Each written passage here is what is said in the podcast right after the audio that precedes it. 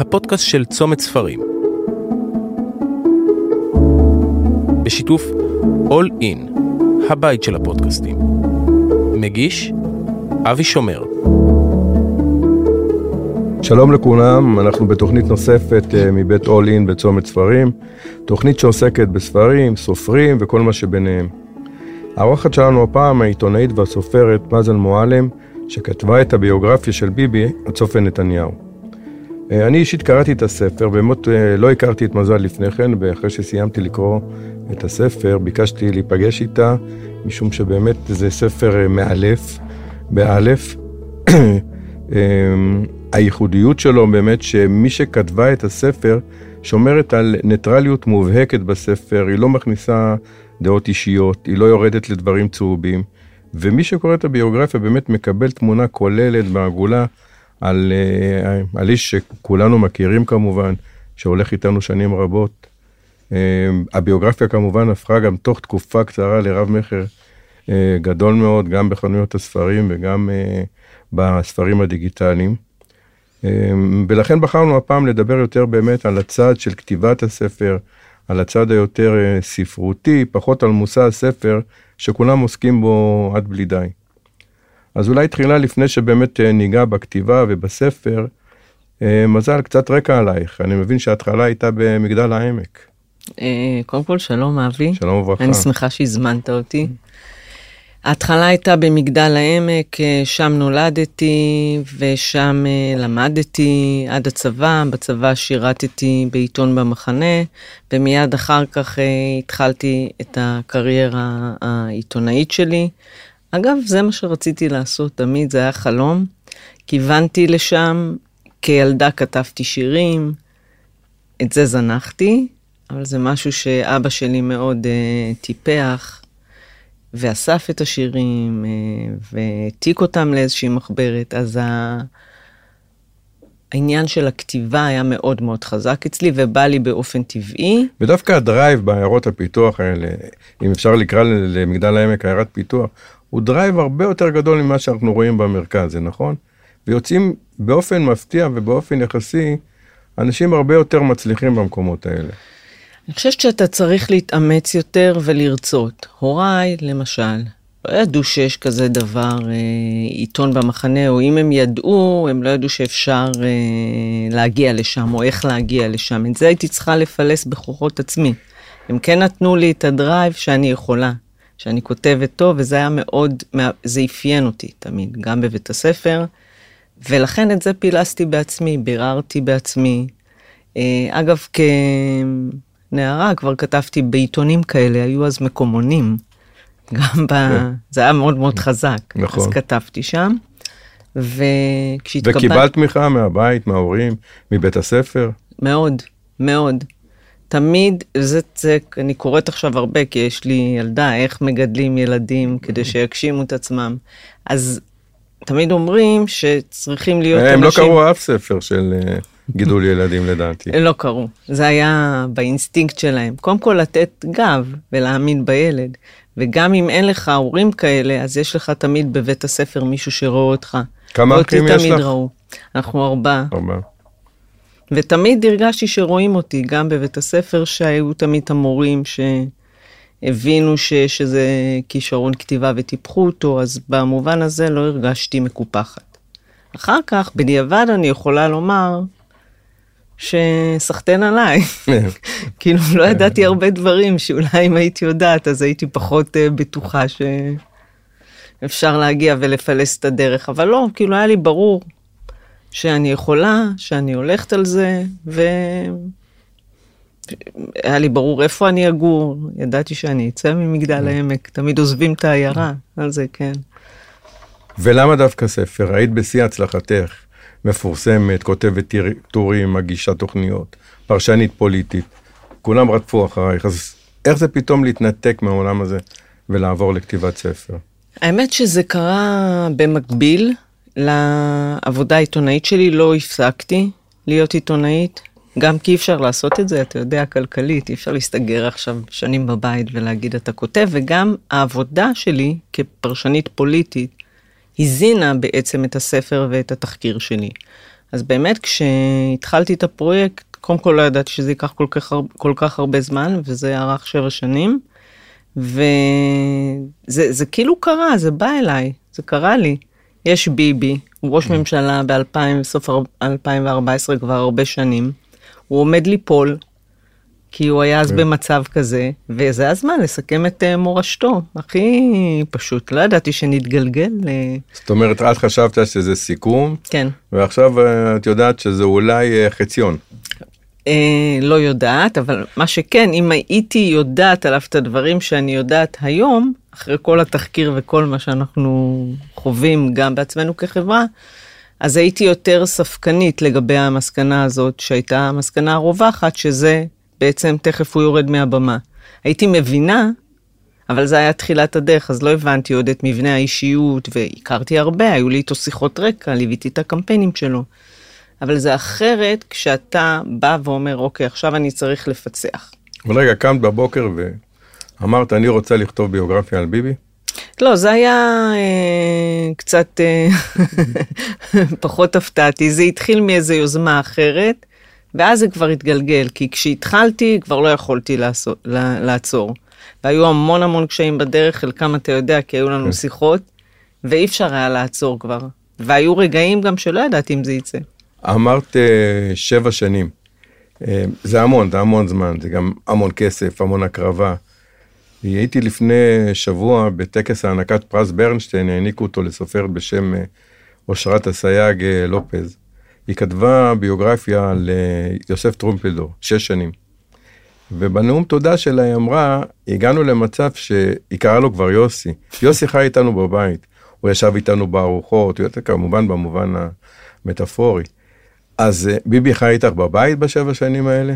במידה רבה, כן. אפשר לשאול את הבת שלי, כשהפרויקט התחיל, היא הייתה בת אה, ארבע. היום היא כבר אה, מסיימת את אה, כיתה ז', וזה היה כל הזמן ברקע. וזה לא שיגע אותה? אה, בשלבים מסוימים אה, כן, כי זה, זה להתמסר למשהו. אני לא הבנתי שכתיבת ביוגרפיה כפי שאני ראיתי אותה, כי רציתי אה, לכתוב משהו שהוא ביוגרפיה קלאסית, כמו שכותבים. אה, עגולה, עם הרבה מאוד זוויות, לא לבוא, אני- לשים בצד את מה שאני יודעת, כי הבנתי מהר מאוד שאני לא יודעת הכל, וביבי הוא באמת אה, דמות שרב הנסתר. גם היום אנחנו לא יודעים הכל, ובאמת ניסיתי, זה היה מה שהנחה אותי להיכנס לו לראש. להבין למה הוא פועל איך שהוא פועל, לא לשפוט אותו, זה מאוד קשה, ובטח בשנים האלה. זה, זה, זה היופי בספר, שאין פה שיפוטיות. יש פה תמונת מצב, רואים תמונת מצב, כמו שאת אומרת, עגולה, אבל ממש אה, אין שיפוטיות בספר. אה, אבל שתי שאלות קצרות, כאילו, שקשורות למבנה ולכתיבה. קודם כל, כמה עמודים כתבת לפני העריכה? כי אני, אני זוכר שאמרתי שכתבת הרבה יותר וערכו את הספר. ודבר שני, יותר חשוב, יש רשימה ביבליוגרפית אה, עמוסה בסוף הספר. זאת אומרת, זה תחקיר ענק. מהמם. מה, מה, מה קראת? איך עשית? מה, איך, איך הולכים, איך מוצאים את כל הדברים האלה? אז מכיוון שזה היה הספר הראשון, ולא הבנתי גם את היקפו, ולא הבנתי לאן אני נכנסת, ולא יכולתי, כפי שאף אחד לא יכול היה אה, להבין לאן אנחנו בעצם מתגלגלים, שזה הנקודה שבה התחלתי, זה לא הסוף, זה התחלה של משהו. והתחלתי מרעיונות, ומ... אה, לארכיון, ורק אחר כך, אגב, הספר יצא בהוצאת כנרת, לא הייתה לי הוצאה, וזה התחיל כמיזם uh, עצמאי שלי. באיזשהו שלב יצרתי קשר עם uh, תמי צ'פניק, שהיא אחת משתי אגב, אורחות הוא הספר. יצא בהוצאת דביר, דביר. ששייכת לכנרת, נכון. ורק להעמיד דברים על דיוקם, דביר זה הוצאת הספרים, שאחד האבות המייסדים שלה היה ביאליק. מהמם. נכון. אז זה הרבה יותר מכובד. כן. את הספרים המכובדים מוציאים בדביר, אז אה, תודה על הדיוק. זה נקודה לזכותך. ובאמת אה, נפגשתי עם תמי צ'פניק, אתה מכיר אותה, היא עורכת ספרים עורכת מעולה. מעולה, באמת. והיא התחילה לעבוד איתי כמיזם עצמאי, אגב. בנינו יחד איזשהו מבנה, היא התלהבה מאוד, אה, ובנינו, היא עזרה לי לבנות מבנה לספר, פרקים. להזכיר לכם, אנחנו מדברים על 2015, כל מה שקרה בשנים כן. האחרונות לא היה. וזה היה גם לפני הניצחון שלו ב-2015 אפילו, אולי 2000, סוף 2014, וישבנו, פיצחנו משהו, הראיתי לה את החומרים שיש לי, היו לי כבר חומרים בלעדיים שהגיעו אליי, למשל, הספר הגנוז של נתניהו ועוד כל מיני חומרים אה, גנוזים אחרים ששפכו אור. ביחד היא הסבירה לי פשוט שצריך להיות סיפור, שצריך אה, להיות איזה גם אה, מבנה עלילתי לספר הזה שיזוז עם הדמות, שבכל פרק צריכים להיות דברים בלעדיים.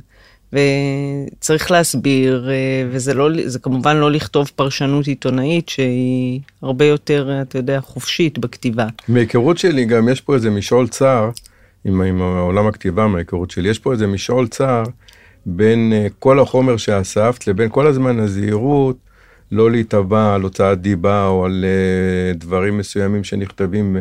ויש לך אותם אבל את לא יכולה להראות אותם ואני מבין שגם קיבלתם ייעוץ משפטי שעולה לא מעט בדברים האלה, אז באמת אולי תספרי על הפן המשפטי קצת, שזה כל הזמן ללכת על הקצה. נכון. קודם כל זה היה אה, בסוף הדרך. השלב הבא היה באמת שתהיה לי הוצאה. ואני אקצר, אני לא אכנס... אז עד אז את מימנת לבד את כל ה... כן. למה לא ביקשת מביבי? שרה הייתה שמחה עליה. כן. כן.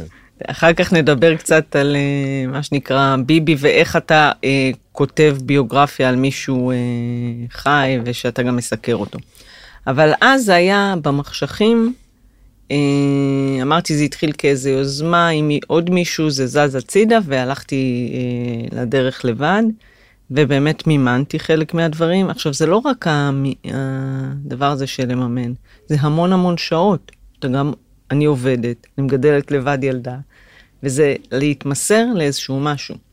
שעות בארכיונים, אה, פגישות אה, רחוקות וקרובות, אתה מקליט את האנשים, אתה מתעד, פתאום אתה מגלה דברים, חוזר, הולך, הדברים מתפתחים, כי זה, כפי שאמרנו, זה פרויקט ארוך, התברר כפרויקט ארוך, אז אתה חוזר למרואיינים עוד פעם, פתאום הם משנים את דעתם.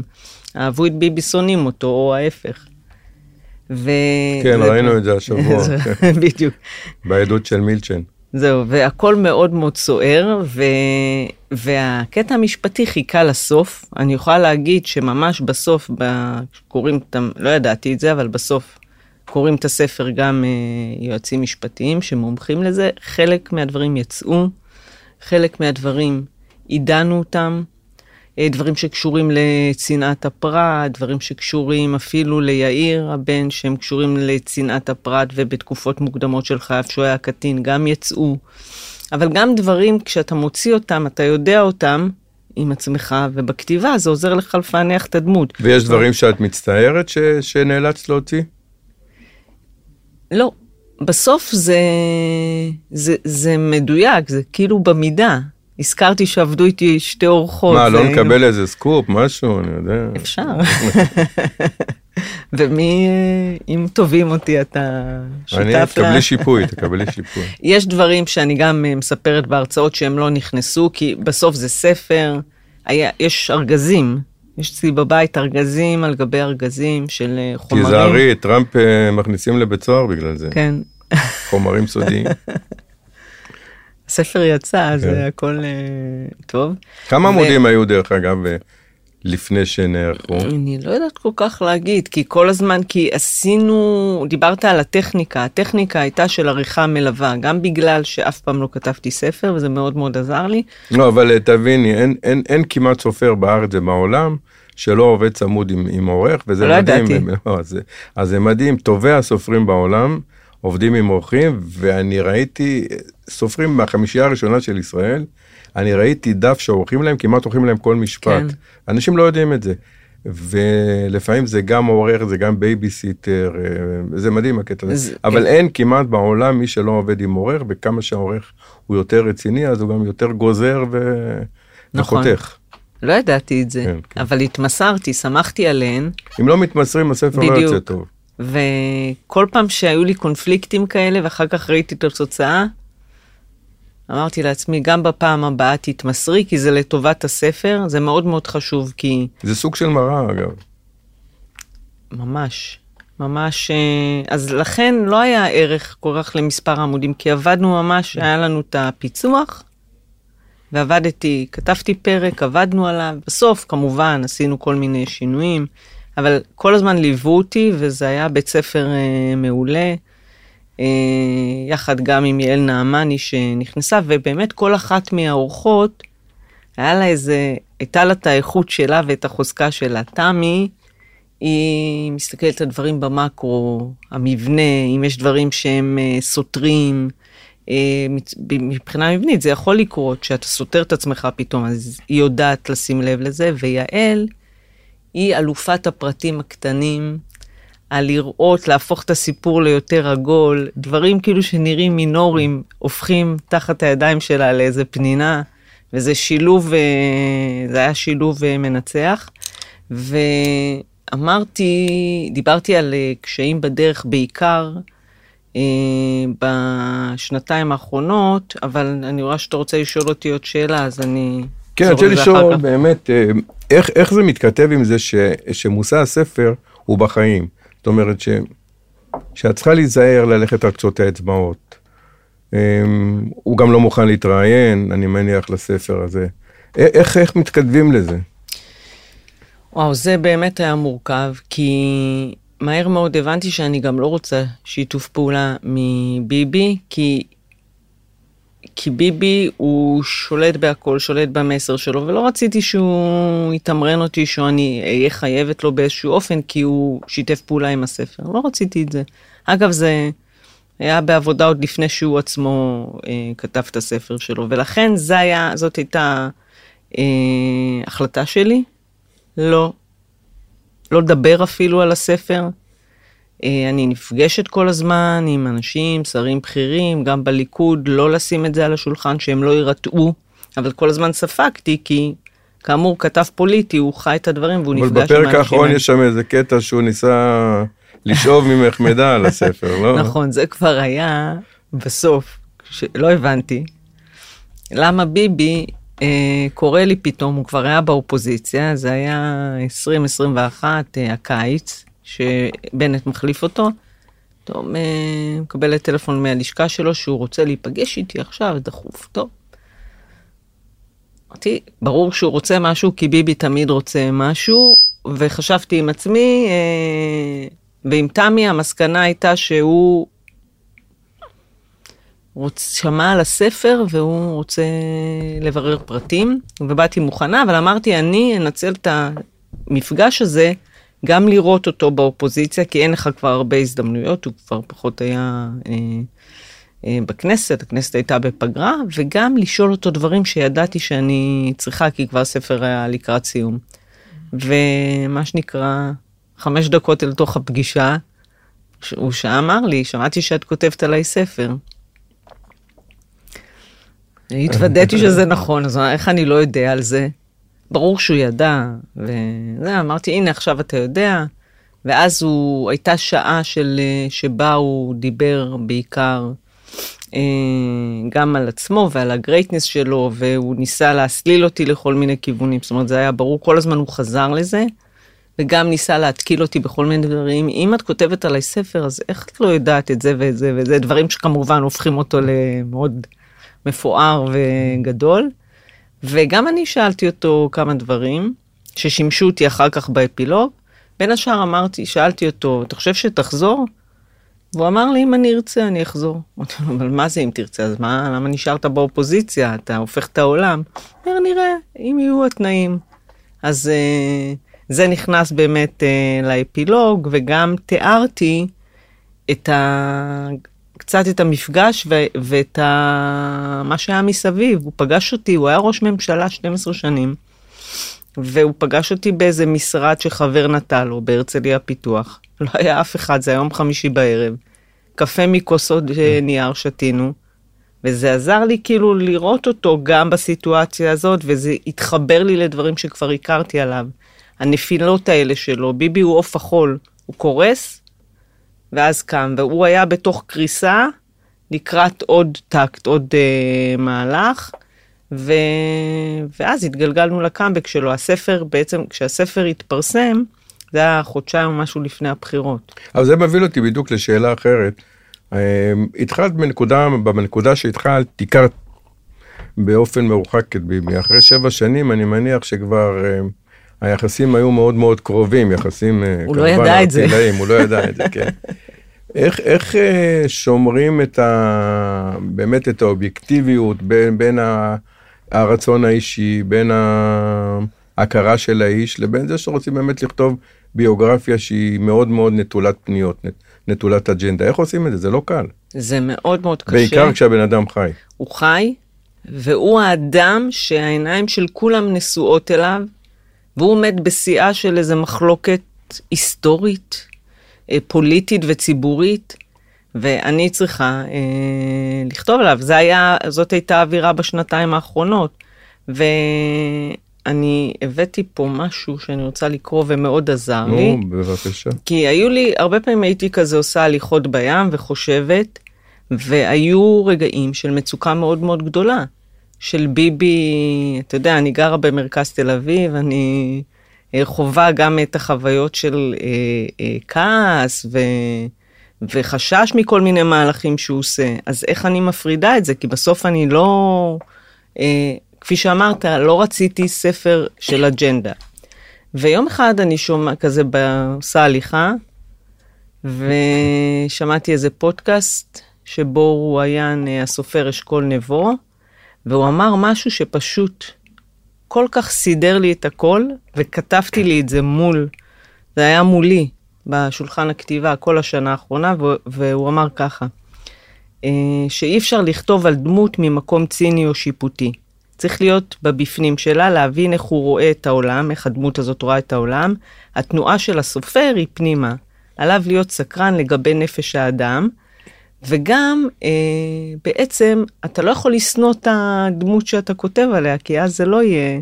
זאת אומרת, גם הספרים על הנבלים הכי גדולים, הדמות היא מורכבת, אה, זה, היא זה לא... זה סוג של תסמונת סטוקהולם אה, כזאת. זה לא. זה, אתה בא ואתה אומר, אוקיי, הוא עושה את הדברים הכי נוראים, אבל יש לו עוד צד. הוא עשה מהלכים שהתוצאה... אז זה שינה אבל את היחס שלך אליו. לא, התאהבת בו, אני אומר, במו- במובן של באמת, לא. של מנהיג שרוצים ללכת אחריו, שהוא איש מקסים, הרי מי שפוגש אותו אומר שהוא בן אדם מקסים, הוא שרמנטי, הוא הוא צ'ארמר. זה לא שינה את אה, דעתי או את עמדותיי הפוליטיות, במובן הזה. מה שכן, זה, המסע הזה עשה אותי פרשנית יותר טובה גם לחברה הישראלית, כי הייתי חייבת לראות את המורכבות, למה בוחרים בו. להיכנס לתוך הקרביים של הליכודניקים, להבין למה הם אה, בוחרים בו, ובטח בשנים האחרונות פעם אחר פעם, למרות כתבי אישום, למרות אה, משפט שנפתח, למה הם דבקים בו. הייתי חייבת להבין את זה, ואם אתה רוצה באמת להבין, אז אתה לא יכול להגיד, אוקיי, זה כת. כי אם זה כת, אז אין מה להבין, אז נגמר הסיפור. לא, אני באתי מהמקום של להבין, לא אה, להתאהב או לא אה, להסביר במובן התומך, אלא לפענח משהו, ולכן, אתה, בטח רצית לשאול על, על השם של הספר. לכן זה צופן נתניהו, כי זאת... ופענחת את הצופן? אני חושבת שבדברים רבים כן, אתה יכול לבחון אותי, אבל זה היה השם שהוא היה שם זמני על הקובץ מ-2016, וכל הזמן היה לנו ברור שזה לא יהיה השם. אין יותר קבוע מזמני, את לא מכירה את המשפט לא הזה? ידעתי. ובסוף, בקיץ האחרון, שה-2022, טוב, זה היה ברור שזה השם, צופן נתניהו. מה אתה חושב על השם של הספר? השם אה, הוא מעולה, השם מעולה כי הוא מגרה, הוא רוצה, כי כל אחד רוצה לדעת אם פיצרת את צופה, וזה באמת אה, הדמות שהובילה אותנו במשך ה-20 שנה האחרונות לפחות, הובילה את ישראל. תמיד אמרו בן גוריון, בן גוריון, היום כבר אה, הוא עומד בשורה אחת איתו, חלק מאלה, חלק חושבים שהוא הרבה יותר טוב ממנו, חלק חושבים אחרת, אבל אנחנו פה באמת לא, לא, במצב, לא במקום של שיפוטיות, אבל בואי אני רוצה לדבר קצת על הספוילר שעשה לך אה, ביבי. אה, זה היה ספוילר גדול מאוד, אני יכול להגיד שמהצד השני, אה, הספר שלך יצא, ואז הבנו שביבי אה, עושה מאמצי על כדי להוציא את הספר שלו במהירות האפשרית, הוא התכוון להוציא אותו כמה חודשים אחרי, והוא הגיע למצב שהוא, אני בדקתי גם עם, עם הוצאת הספרים שלו ועם כאלה שהיו לידו, שהוא ישב וכתב שעות ארוכות, הוא כתב באנגלית אגב את הספר שלו, למי שלא יודע הוא כתב ספר ובמספר העמודים שלו לדעתי הוא פי שלוש mm-hmm. מהספר שלה. אני קראתי אגב את הספר. את קראת את הספר? לא. לא. תכף אני אגיד כן, גם כן, למה. תכף כן נשאל. אה, אבל מה שהוא עשה שהוא התאמץ מאוד מאוד להוציא את הספר הוא חשב לפני הוא לא הצליח לפני אבל קרוב מאוד לצאת הספר שלך עד כדי כך שהם עשו כמה תרגילים הם הדפיסו 500 עותקים דיגיטליים ושלחו אותם לכל אה, מי שהם מכירים שיש לו השפעה על התקשורת ומקומות אחרים כאלה על מנת שיפיצו את הידיעה שביבי כתב אה, אוטוביוגרפיה. אני חייב לציין שהוא אפילו בא לאחד החנויות שלנו ישב ביום שישי אחד כמעט חמש-שש שעות על, ה, על הכיסא, לא זז מהכיסא, וחתם ל, לאלפי אנשים שבאו, באו אלפי אנשים. אבל אני חושב שזה דווקא לא פגע בספר, אלא זה הפך את, ה, את הספר שלך לספר שונה, כי מי שקורא את הספר של ביבי רואים שהוא חד-ממדי. אמר דמות עגולה, אצלו זה לא דמות עגולה, זה דמות חד-ממדית. Mm-hmm. כמובן, אה, הוא לא נפגע, אה, החברים האלה שאת פגשת אותם, הוא כבר מזמן לא נפגש איתם, אז הם לא מספרים לו על עצמו. ו... לפחות החלק הראשון, החלק מרתק, כי שם פחות מופיע ביבי, יותר מופיע הקטע הצבאי, הקטע הלימודי, באמת הוא יותר אובייקטיבי. אחר כך, אה, ככל שהספר מתקדם, הוא באמת אה, שיר הלל לביבי נתניהו. אבל... אה, הספר שלו. הספר שלו, ברור. ברור. אבל אני מבין שזה זה, זה מאוד אכזב אותך הקטע הזה, או הרגיז אותך, נכון? שהוא הוציא ספר והוא באיזשהו אופן גנב לך קצת מהזרקורים. אז קודם כל, אני חוזרת לשיחה ההיא עם הכוסות נייר, שלא הבנתי כאילו מה הוא, חשבתי אוקיי הוא רצה לברר פרטים אם אני אה, זה מוציאה ספר ולנסות להשפיע אגב הוא גם שאל מתי זה יצא וכמה חודשים שלושה חודשים אחרי התברר לי למה זה היה דחוף לו כי ביבי ישב וכתב את האוטוביוגרפיה שלו והבנתי אז מה הייתה תכלית השיחה כי כפי שאמרתי תמיד יש תכלית כל דקה בחיים יש לה תכלית. ולפי הפרסומים, הספר היה אמור לצאת אחרי הבחירות האחרונות בארצות הברית באנגלית, ורק נכון, אחר הוא, כך כאן. הוא קיבל מקדמה, הבנתי, גדולה בארצות הברית, והכוונה באמת נכון. הייתה להוציא אותו בארצות הברית קודם. הוא נכתב באנגלית אגב. אה, כן, ואז הקדימו את הבחירות, גם אנחנו נכנסנו ללחץ בהוצאה, רצו כבר את הספר, תקשיב, הוא כבר היה חמש שנים אצלי בכתיבה עם החוזה, ונכנסתי ללחץ מאוד גדול באותו הקיץ, ואז פתאום, מאיה להט, עורכת ספרי העיון בהוצאה, מתקשה, שולחת לי איזה משהו, ואומרת, תקשיבי, הוא מקדים את תוצאת הספר לנובמבר, וזה יצא גם פה, ו- ו- ולא הבנו, והכל נכנס לסחרור, וגם בהוצאה נכנסו ללחץ, כי זה, זה משנה את אה, מה שנקרא, את כל המערכה השיווקית. והלחץ הזה הוביל אותנו למהר והצלחנו להוציא את הספר לפני החגים, כשבוע, לפני ראש השנה. אה, חודש וחצי לפני שביבי הוציא את הספר שלו, זה היה טוב, זה נתן, אה, גם ידעו שהספר שלו עומד לצאת, וגם הוא היה במרכז אה, סדר היום, האם יהיה קאמבק, לא יהיה קאמבק. בסופו של דבר, אתה יודע, אני קצת... בכל השנים הארוכות נהייתי קצת אה, פטליסטית במובן כן. הזה, תעשי את הדברים. לטיימינג כנראה, זה, זה, הטיימינג יגיע, ואני חושבת שזה שהספר הזה נכתב שבע שנים, רוב הזמן אה, לא, כאילו זה התעכב מכל מיני סיבות, זה היה טוב. כי זה עזר לי להיות יותר סגורה, היה לי closure, כי הוא נפל. ב, ב, זאת אומרת, אתה צריך איזה נקודת כן. אחיזה, הוא נפל, ולא ידענו אם הוא יחזור או לא. ו... ו... והזכרת את ה... בעצם, אה, שדיברנו על הטכניקה, וזה הבנו ב... זה משהו שכן אה, אולי אה, שווה להזכיר בפודקאסט מהסוג הזה, שבעצם הבנתי שהבנו, גם עם האורחות, ש... שביבי הוא גיבור ספרותי. זאת אומרת, גם מחוץ לזמן ולמקום, זה חיים של אדם סוערים, מעניינים, עם שיאים, נפילות, עם טרגדיה של אח שלו, מערכות יחסים בתוך המשפחה. שושים. אבל אלמלא הטרגדיה, אף אחד לא יודע מי זה ביבי.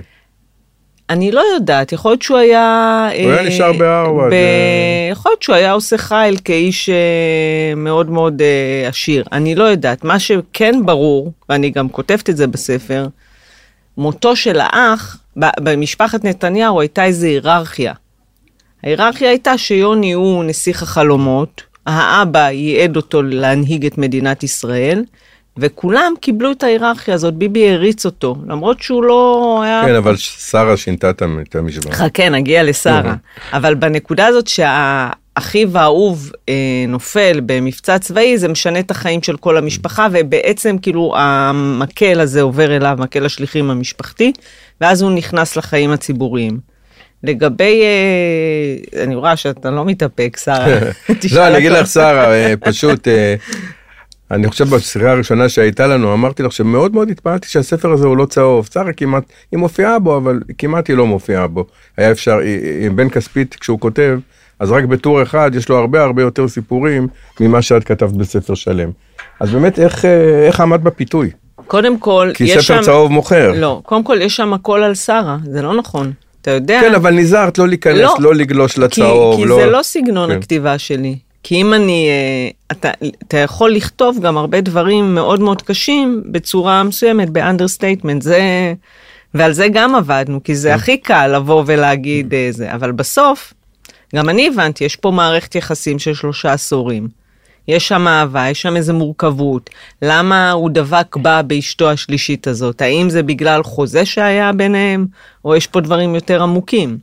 ויש שם הכל, כולל היחס המנוכר לבת הגדולה שלו, אה, למורכבות עם הבנים ועם יאיר, הכל שם. רק בצורה פחות אה, שיפוט, אתה יודע, כל משפחה, מה שנקרא, אומללה או שמחה בדרכה, לכל אחד יש את הסודות שלו, אנחנו...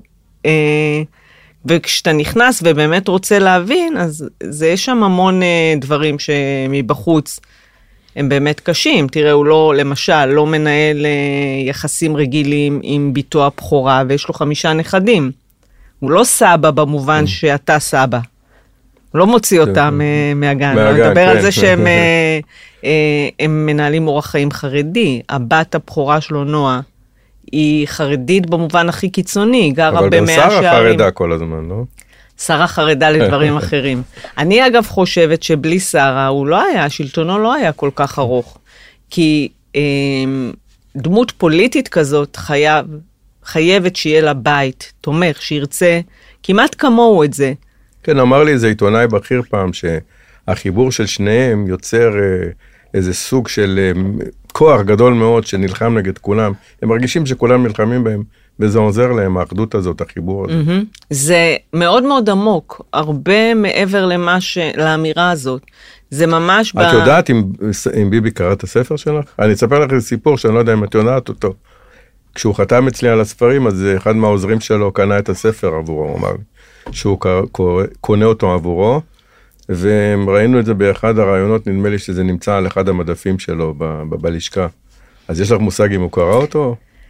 אני אגיד ככה, אני בטוחה שהוא קרא אותו, הוא לא יודה בזה. הספר נמצא על המדף, הספר ההוא שנקנה עבורו. אגב, לא חילקתי את זה לאף אחד, גם לא לביבי, לאף לא, פוליטיקאי. לא, הם לקחו את זה אצלי, הם לקחו את זה, אצלי, הנה, כל העוזרים שלו, לכך, ואני אני- ראיתי את זה. כן.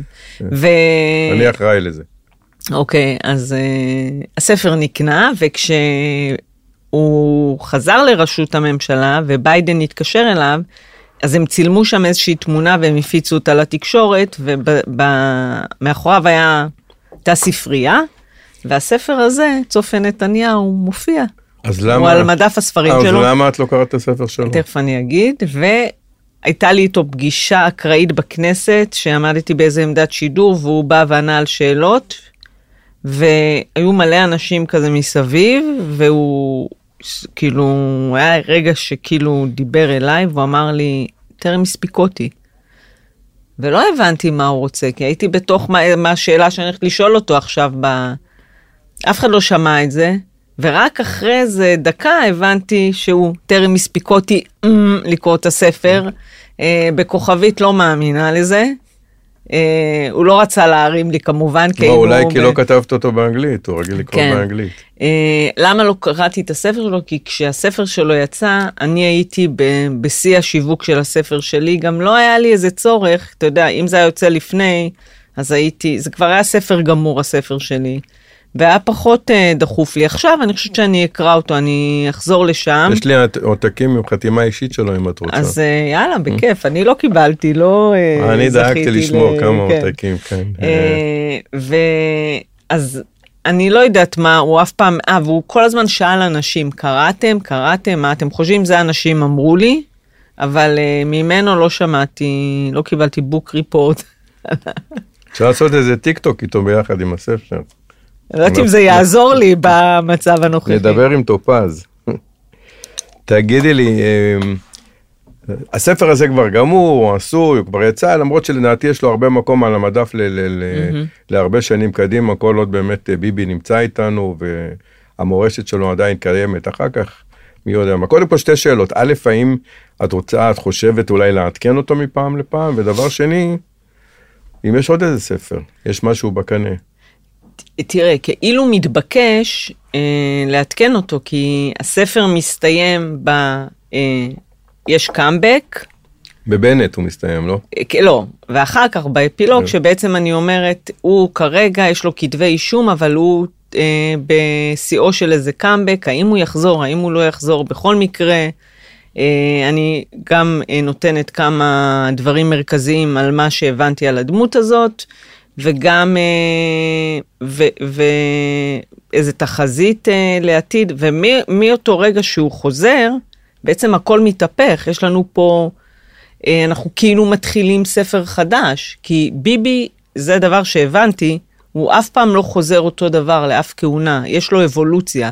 זה לדעתי הסוד שלו, למה הוא שורד בעצם. הפעם זה הרבה- לא אבולוציה, הפעם זה רבולוציה. הפעם זה משהו מאוד מאוד קיצוני, ואני חושבת שאין עדיין פרספקטיבה גם אה, לכתוב את הפרק הבא, אני מניחה שזה יעודכן, אולי אה, בתקווה שהספר הזה גם אה, יתורגם, אז כמובן שאני חייבת לעדכן, אני אוספת כל הזמן חומרים, אני בחוויה הזאת, אנחנו גם בתוך המשפט שלו, זה הכל מזין את הכל.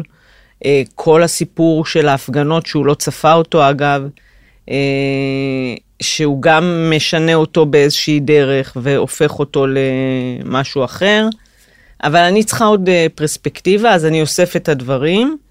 ובנוגע לספר אחר, אז בחודשים הראשונים לא היה עם מי לדבר, כי הרגשתי שאני יצאתי מאיזה חוויה שזה כמו אחרי לידה. פד אאוט, כן. אבל אחר כך, זה ריגוש, כאילו, ברור, גם ברור. ההוצאה של הספר וגם כל הדבר עצמו, אתה בתוך מסע. אצלנו בעולם הספרים אומרים שסופר, סופרת, זה לא משנה לצורך העניין, שכתב ספר, ספר זה כמו ילד שלו. בגלל זה אנחנו אף פעם לא אומרים לסופר, הספר לא טוב, כי אז מה אתה אומר, הילד מכוער? ועוד דבר שאמרו לי לפני והתברר כנכון, ממש לפני שהוא ירד לדפוס, אמרו לי, תראי, עכשיו, זהו, זה כבר לא שלך. נכון. את לא יודעת איזה חוויית קריאה תהיה ולמי. זהו, תשחררי, הוא יוצא לעולם, אי אפשר לדעת איך הוא יתקבל, אה, מה יגידו עליו, מה, כפי שאני אומרת, מה חוויית הקריאה תהיה. ו- ושחררתי, אבל הריגוש עצמו, כמובן גם בשלבים האחרונים שהספר יוצא ואחר כך, אבל גם בתהליך, יש משהו מאוד מאוד חזק במסע כזה. אז אני עכשיו באיסוף ותחקיר של עוד ספר, פוליטי, לא ביוגרפיה. אה, על בנט? גם לא, לא, לא ביוגרפיה, לא על בנט. זה קשור למשהו אה, כמובן אה, פוליטי, לאיזה תופעה פוליטית, וזה מאוד מאוד מרגש. אתה כאילו שם את זה, שמתי את זה בצד, אני חוזרת לזה, זה כמובן, אני לא מתחילה מ... מנקודת האפס, ואני לא יודעת מה אומרים על ספר שני. זה, זה קשה, בעיקר אחרי שזה ספר שהצליח. זה- זה כמו ילד סנדוויץ', ילד שני. זה קצת מלחיץ, לא? כאילו, איך זה... לא, זה לא מלחיץ, להפך, יש כבר את הפרסום, וזה הרבה יותר קל נראה לי בספר שני. ספר ראשון לא ישנים בלילה, למרות שתראי, אפילו הסופרים הגדולים אה, שאני מכיר, הכי גדולים אומרים, ההתרגשות היא זהה בכל ספר. כשמוציאים ספר נוסף, חרדים, לא ישנים בלילה, פוחדים לראות להפך. כשאתה מצליח, אתה רוצה שהשני או השלישי או הרביעי יצליח עוד יותר, וזה לא פשוט. וגם יש חרדה אם זה יצליח או לא יצליח, ותגיד, וכולם עד הרגע האחרון משנים מילים? ברור, ברור, ברור. משנים וגם אחרי שזה יצא מגלים שגיאות. לא, זה כן, זה הבנתי, ניסינו לצמצם, אבל במהדורות היותר עדכניות אה, תיקנו כאילו את כל מה שאפשר. כן, כשאני קורא ספר יש לי מרקר ואני מסמן את השגיאות תמיד. אז תסביר לי למה תמיד יש בסוף שגיאות. אה, ככה זה. זה לא יעבור. וכל כך הרבה אנשים קוראים ספר. כל כך הרבה אנשים וכולם מתייחסים לשגיאה באותו, באותו צורה, לא, לא קולטים אותה. הקורא קורא, נכון. סליחה, הקורא רואה את זה. תגידי לי, אבל יכול להיות שבכלל אה, חלף עידן של הסופרים שכותבים ביוגרפיות? בעידן ה-AI אני יכול להכניס את כל הפרמטרים למטריצה, ל-chat GPT, ולהגיד לו, תכתוב לי ביוגרפיה של 440 עמודים על ביבי, והם... אז מה יצא אני לא יודעת, אבל אני לא חושבת שיכולה לצאת ביוגרפיה למה? כזאת. לא למה? יודעת. אני חושב ש... בסוף- תראה, היום עדיין הכלים לא מפותחים מספיק, אבל אני מניח שעוד שנה, שנתיים. א', יכול להיות, אבל אנחנו אני, היה מכירים. לי פגישה בשבוע שעבר עם המנהלים של הפדרציה למוזיקה בארץ, שהם מאוד מאוד מודאגים מכך שכל אחד יכול היום לכתוב שיר ולתמלל אותו ב-GPT, ב-chat GPT, וגם להתאים אותו לקול של זמר מסוים. ועשו את זה השבוע, ראיתי בטלוויזיה עם דני ליטני, וכאילו, זה לא הוא שר, אבל זה כאילו הוא שר. זאת אומרת, ברור לך שזה הוא. תראה, יכול להיות, אבל אנחנו יודעים מההיסטוריה הקרובה והרחוקה ששינויים כל כך גדולים והיסטוריים, הם בסוף, זאת אומרת, ידענו להתמודד איתם, או... אה, אז... כן, אבל זה משנה את הפרדיגמה. אז אתה נטפליקס אומר... שינה את אה, בלוקבאסטר. נכון. כל אחד משנה את הפרדיגמה, אבל- ואגב, ב- במאה ה-21, השינויים הם מהירים, הם קורים בשנייה, זה לא לוקח הרבה, לא לוקח הרבה זמן. תראה, הייתי בשבוע הספר, הייתי שאנשים קוראים. נכון, הם קוראים. יהיה יותר ספרים, זה לא אומר שהם לא קוראים. אני אומר, זה משנה את מעמדו של מה- הסופר. אבל אין משמעות ל... אה, למי זה הסופר, כי נניח היום ברשתות חברתיות, כל אחד הוא פרשן פוליטי. אבל בכל זאת, אם יש מישהו שיש לו איזה... אז זה גם יבקשו מהצ'אט GPT, תן לנו גם שם של סופר, ש- שם של סופר שהוא יהיה מספיק... אה, בקיצור, אתה מציע לי לפרוש בשיא. לא, אני רק שואל אם זה לא מטריד, אני יודע שזה אה, היום, לא. זה מטריד את כולנו בענף, זה כל מה שיש לו זכויות, כל מה שקשור לזכויות, זה מאוד מטריד. אלא אם כן יהיו חוקים שיגנו, זה מאוד מטריד. זאת אומרת, ברור לי שצריך להתגונן מזה כן, באיזשהו כן. אופן, אבל אני בחוויה שלי, אני לא, אתה יודע, קצת כן. אתה, יצא לך להכיר אותי, מעניין אותי המסע, הדרך, אה, הפיצוח, הכתיבה, אז אני אומר, טוב, אני אעשה את זה, ואם יהיה איזה בינה, תהיה בינה מלאכותית שתכתוב יותר טוב, אז... אה, טוב, תראי מה זה, הזמן אה, ממש רץ כשנהנים, אז אה, לא נשאר לנו הרבה זמן, אז רק אה, לסיום, שאלה אחת ש, שאני תמיד שואל את עצמי, שבע שנים, עברו כבר אה, כמעט תשע מאז שהתחלת לכתוב את הספר, אחרי שהוא יצא. היית חוזרת על המסע הזה? בטח. בטח, גם מבחינה מקצועית זה שינה לגמרי את היחס שלי, אני חושבת שזה השביח את היכולת הפרשנות שלי. כי כשאתה ביום יום, אז אתה ביום יום באירועים, ואתה לא יודע ש... או לא זוכר שהיה הרבה לפני ואחרי. זה אילץ אותי לשבת הרבה בארכיונים, אני מציעה לכולם. חוויה אה, ממלאת וגם נותנת פרספקטיבה, כי אנחנו חושבים שכל מה שקרה עכשיו זהו. אז לא, וזה העשיר אותי מאוד, אה, אילץ אותי, אה, אילץ במרכאות, במובן הטוב, לפגוש הרבה אנשים, ומכל אחד אתה גם לומד משהו ומרכיב איזה פסיפס. לא הייתי משנה שום דבר, גם לא את השנים הארוכות. ואתה לא זוכר, זה כמו אחרי לידה, מי זוכר, כאילו, כמה, היה גם, אה, היו נפילות, היה בכי, היה קושי, היה, גם היו רגעים שלא ידעתי אם זה יצא. והשקעה כל כך גדולה. אגב, גם הקטע שהזכרנו עם אה, ביבי, אמרתי, אוקיי, אני יודעת, אולי החליטו פתאום לא להוציא את הספר הזה, כי אם הוא יוציא לפניי, אז... אה, לא, אבל יצא מוצר מדהים, ובאמת אה, שאפו, כל הכבוד. כל מי ששמעתי, שקרא אותו, מאוד התלהב. אז תודה רבה לך, תודה שהיית איתנו, תודה, אבי. ואני מקווה שבקרוב נדבר על הספר הבא שלך. הלוואי, הלוואי אמן. להתראות לכולם. נדבר שוב בפעם הבאה על ספרים וסופרים מבית צומת ספרים.